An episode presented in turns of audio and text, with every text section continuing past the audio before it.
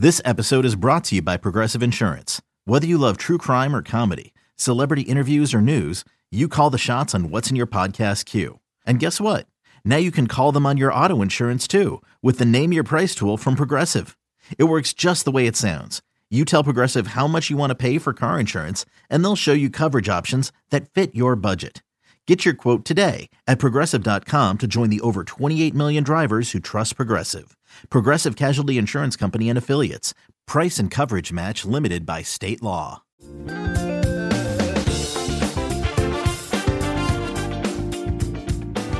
It's now time to talk pitching with the pitching guru, the pitching coach for your Oakland Athletics. Scott Emerson is with us, and it's been a long time, but we do this every spring. Emo, how are you? I'm doing great. How are you guys doing? We're doing fantastic. We have so much to talk to you about because pitching – it's like you know when, when, you think about hitting at some point see ball hit ball right i mean you can work on mechanics but you can do everything you want in the cage and everything and you can work on some launch angles but you still got to square it up see ball hit ball but pitching's totally different and we've got so much going on there's so much information what is it like for you in the off season i know you're like a sponge you want to get as much new info as you possibly can yeah i mean uh, first of all you know when you start understanding pitching, you got to understand that control the controllables. And the first thing that the pitcher has to do is be able to have the ability to control himself.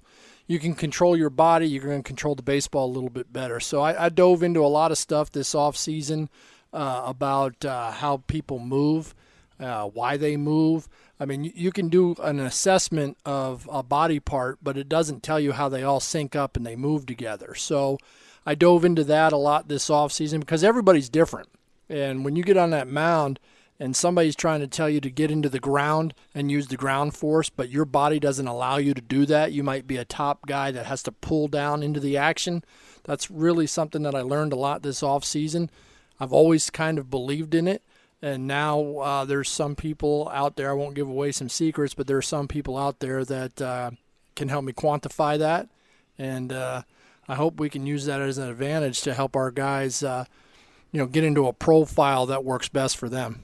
it, it, it is a wonderful point because we think about we look at the human body and we see guys who are obviously neck, chest, arms. We look very fit. You'll even look at their backside. You'll look at their thighs and their weightlifting and everything. But really, what we're seeing in sports, and I even throw hockey on here because you're hitting the puck, but and we're and we and they're probably talking about it more in golf than anywhere else. Is how do you use the ground, the ground forces, as you just say? Because really, your power as a golfer, as a hitter, how you're using the ice and the ground with your skates, it's coming from the ground up, not from the top down to the ground. Interesting how that really has come.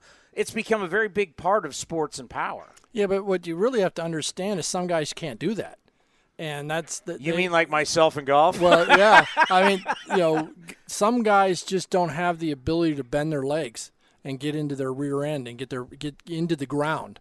So when you're forcing guys to get into the ground who can't get into the ground, now the injury issue comes up for me. So then that's going back to some of the things I really dove into and learned from some people uh, uh, this off season, and it was, it was really interesting. Like when I play golf, you know in my heyday, I'd hit it 300 yards, but I didn't like to rotate. I just went straight back and straight through, and everybody would always tell me you got to rotate. Yeah, I might have hit the ball a little bit farther, but you know I'm on the fairway and I'm hitting it straight and I'm hitting it far enough to uh, have a short iron game, and so that was my thought of pitching. Like, you know, guys move the way they move. You know, when when you grow up, nobody teaches you how to crawl, you do it yourself. Nobody teaches you how to walk, you do it yourself. So that's a motor preference. And um, you know, when we start changing somebody's motor preference and how they do things instead of enhancing the way they do something, I think you can put a lot of guys at risk. And, and you know, obviously, you know, you study the kinetic chain, you, you, study the ground force. You know, everything works from the ground up because you start with your feet and you end with your arm. But uh, at, at the end of the day, too, you have to look at the whole perspective of how people move. And, you know, there's duck footers, what I call duck footers. You know, there, there's pigeon toe guys. What, uh, so they're going to land different, they're going to move different. And if you're trying to make them do something that their profile won't allow them to do, that's when you start, you know, wondering why can't this guy throw strikes? Oh, I'm trying to get him to do something um, that he's incapable of doing. So instead of doing that, let's enhance what he doesn't do, what we think as a profession he doesn't do well, and get it better. At some point in time, when I'm on the golf course and I'm trying to swim, and I'll use golf because you you started it. Yeah. You know, I, I start playing my slice.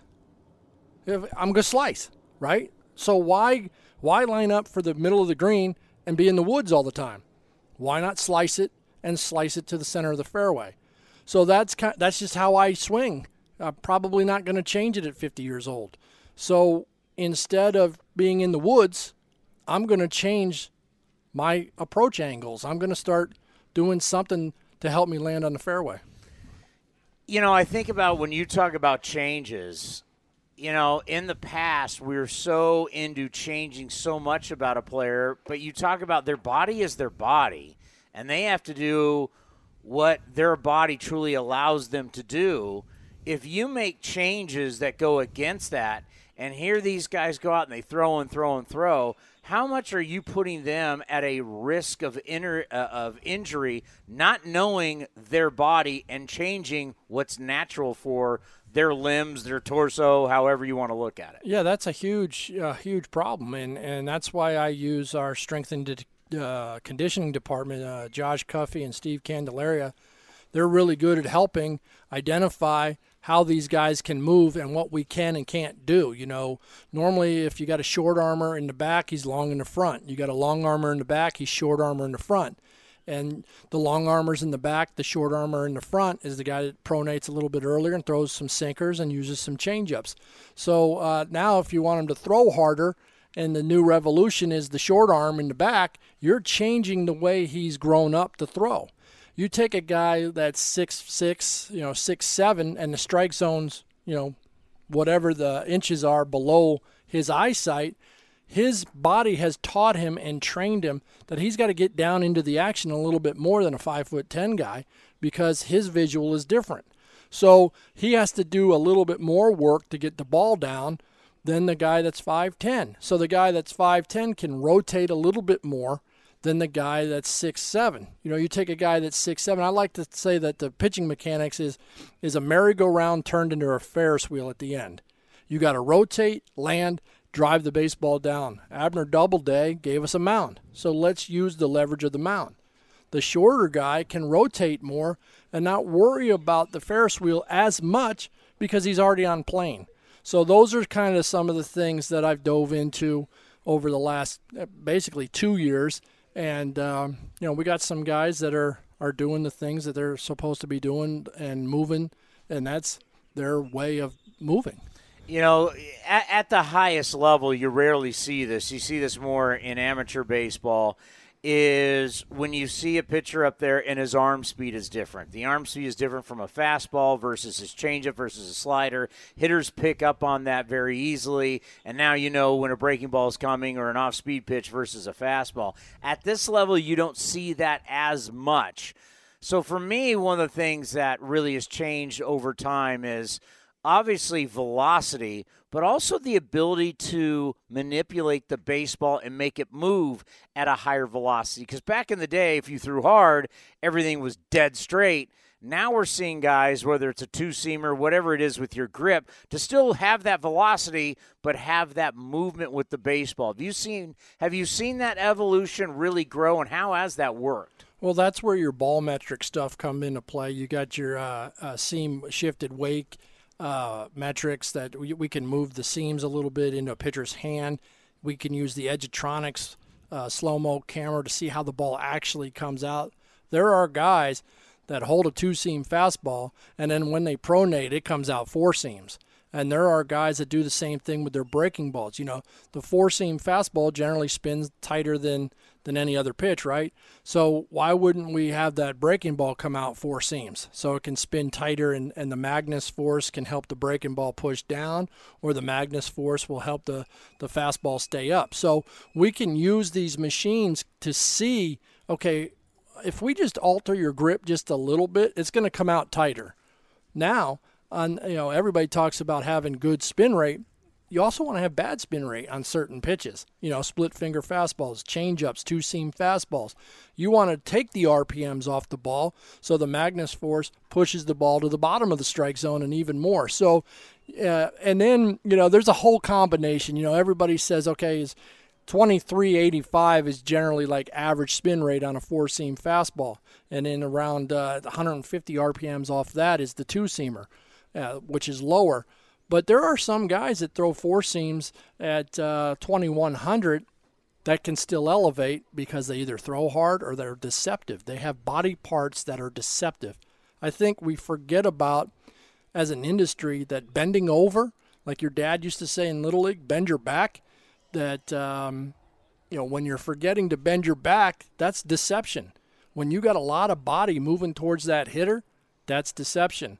And you're hiding the ball as long as possible, that's deception. Nobody wants to teach it as much, or uh, because they can't really quantify it. But the hitter will tell you: is this fastball getting on you, or is it not? You know, our our recent trade guy, uh, Sean Manaea, you know, throwing 90-92 against the Dodgers the other day, sitting in the dugout. Everybody was like, "Wow, look at the arm speed he's got rolling today," and his fastball just played up. I think of one guy, and he actually got brought up in a conversation the other day that we saw for so many years, and he did not throw hard. I mean, I think he probably topped out in college, Jered Weaver, at like 92, 93, but the guy had a long career. But he's like six six. He's all arms. He's coming, you know, at times three quarters he was all he wasn't about velocity. He was you just didn't see the baseball really well against him, so he didn't need that velocity. So you talk about and in his era, we were just starting to dabble in spin rates and stuff like that. He was like a prey mantis out there that lived on deception. Well, he, he was tremendously. He was probably uh, a couple feet across his body. Uh, I remember slinger, slinger gunslinger. I remember seeing him in A ball, Rancho Cucamonga. So I've been able to follow. I was able to follow his whole career pretty much from A ball to the big leagues and watch this guy. And and like you said, he offered a ton of deception. He pitched. He had the ability to go soft in a fastball count. Had to go had the ability to go a fastball in a fastball count, but had the ability to put it in a good area. You know, and and he had, was able to attack the hitter's weaknesses in that. You know, you look at fastballs the declining fastball usage for me is because guys just don't know where it's going anymore. They're they, they're they're sacrificing command over velocity, and most of those guys just throw to the zone. And hey, it, it, there's value to it. You know, I'm not saying there's no value to it, but you look at the guy who's 94, 95, who knows how to move his baseball around, his fastball, and he's got secondary pitches. He's really good. And then you look at the guy that throws 100 that's got no idea you know, and then you're kind of hoping and praying this guy can get outs, right? You know, and he's 23, 24 pitches in the count, and you're hoping he makes the team the next year, so he throws enough strikes and he's sustainable. So it, it's still a game of uh, the game hasn't changed. You know, there's still um, you know nine guys on the field. There's still, uh, as of now, the bases are 90 feet. You know, the yeah. the, the, mound is 60 How big feet, are those bases? Inches. Yeah. Uh, you know the the the, the mound 60 feet 6 inches. Uh, so i mean the game is still the game but uh, you know I, I, love the metrics. I get a lot of help from uh, pike goldschmidt and uh, samantha schultz and uh, ben lowry. And uh, we like to collaborate but it's much easier to game plan with a pitcher who has an idea where his baseball's going. So how tough is it right? Because obviously the people you just mentioned in the front office are very bright. They've got very impressive degrees and went to great colleges, and they can come out here and they can manip- manipulate the technology to help give you guys all these numbers, right? All this data. And then you can take that data and then you can give it to the players, and the players can think about all that data. But in the end, there's only one thing that matters do you get outs? Yeah, that, that's the most important part. And that's where, you know, you for me, I branch – all our pitchers off of outs. Your throwing program dictated is off your outs. You know, how you throw the baseball, how you get your outs. But, you know, they do a great job of, of giving us the information, and then we have to decipher the information of what these guys can use. I mean, there's some guys that the scouting reports are real short and limited because they can't process the information that way. Uh, for, uh, fortunately for us, our catcher uh, Murph, uh, you know, Golden Glove guy, he gets it. He understands it. So he's the guy I really lean on for the game plan. Plus, we got a little wristband with some information on it, but we lean on Murph a lot to understand the game plan for each and every pitcher because the game plan's different. Somebody's shape of his breaking ball, you know, he may call it a, a curveball, but it's really a slider. You know, we see a lot of cutters that are sliders in this in this day and age. You know, we're you know, we shortened the term uh, cut fastball to cutter, and then all of a sudden the cutters have gotten bigger and they look more like breaking balls. That's a slider. Yeah. When when in my day it was it was a uh, you know cut fastball. It's just a little fastball that cut, and then uh, like Mariano Rivera, half an inch off the barrel, driving into lefties and away from righties, and then all of a sudden it's kind of turned into a, a baby slider. And then some guys, you know, they think they're throwing cutters, but they're throwing sliders. And some guys think they're throwing sliders, but they're throwing curveballs. So there's a lot in the game where you know, guys say one thing, but the shape of the pitch is another. So obviously, we're all paranoid now about stealing signs and that whole thing. And PitchCom is coming in, and the catcher's going to have a wristband. There's nine different buttons on it. You can press the button, and for example, it will say, and middle infielders, pitcher, whoever has the technology in their caps will hear slider outside corner and it actually is in a couple different languages. I believe you can get it in Spanish. I don't know if it's in Japanese or what it's in. Have you experimented with it? How do you like it, and how do you think it'll be utilized at the big league level? Yeah, we we've used it a few games with a few starters, and uh, you know Murph loves it. And, and I like it too. You know, I went in with kind of a closed mind at first, like, hey, here we go again, changing the game of baseball. But it's kind of, in my opinion, speeding up the process of the game. You know, we all know that these games sometimes takes too long and, and linger a little bit.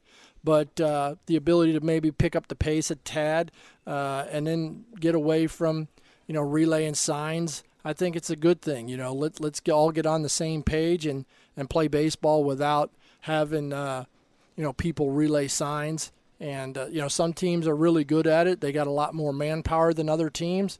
I think this puts it back onto the playing surface and let the players play the game. Um, I think it's good for the game, and I think it'll be, you know, we, we got to tighten up the technology a little bit, but I think it's going to be really good for the game. And then what do you think? I mean, they're going to experiment with it, and it's it's coming the electronic strike zone. Well, you know, um, as long as it's you know the strike zone, you know, I've heard that, um, you know, I think I heard that the, they're moving the uh, the where the ball crosses like seven inches behind home plate uh, because they don't like the low breaking ball. Uh, but that was the, that's the strike zone. You know, the strike zone is the hollow of the knee to the the middle of the the hip and top of the shoulder into swing, and um, I think the strike zone should stay the same. Uh, and I, I well, I hope it stays the same. But you know, there's a lot of money in this game, and um, you know, sometimes you know a call can be persuaded in a in a direction that hurts people and maybe hurts their pockets and hurts the team and, in wins. No question. So let's let's get these like uh, like instant replay for me. You know, you only get one or whatever. Let's get every call on the field right, and um, that's fair play. You know, just because you know we miss one or miss another and, and lose a challenge, I think that let's get every call on the field right and then nobody can complain. I mean, think about all these years, how ridiculous it's been, where this umpire is a low strike caller, a high strike caller. Back in the day, the American League umpires had those big cushions on their chest so they couldn't see the low strikes. I mean, a strike should be a strike, a ball should be a ball. And, and as a pitching I mean, as a pitching coach, I totally agree with you. Seriously, you know, I th- I think you know you're you're gonna you're gonna see, you know, catchers you know, set up in one spot and reach across the plate for another, and the, and the machine's going to say it's a strike. And just everybody has to go in with the, the you know, it's got to work. That's the one thing. We, we, we need the technology to, to work. You can't say, oh, well, it wasn't calibrated today or what have you. These things have to work. And uh, if they work, I'm all for using it. You know, I think about all the different people that are good. We're, we're, we're, currently right now in the dugout at Hohokam as this is the last spring training game for the Athletics uh, here. in Mesa. After this, you guys got a couple more games, and you're heading off to Philadelphia to start the season. And let's be honest, you're going to see a lot of guys to come through this clubhouse. You want to have a pitching philosophy, and you're going to have a lot of bullpen guys.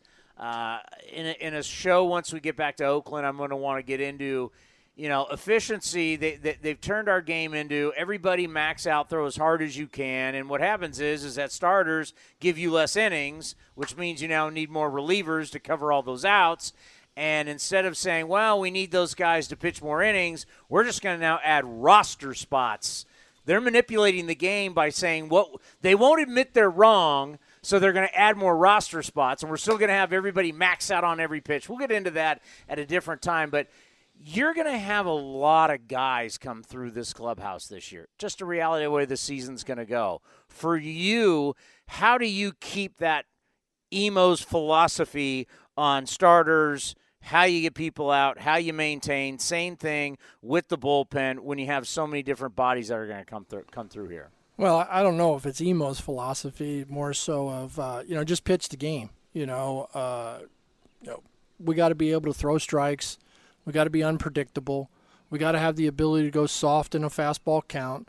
We got to have the ability in a fastball count uh, that we don't feel comfortable with going with an off speed to go to an area of a plate that's not only a, a weakness of the hitter but a strength for the pitcher.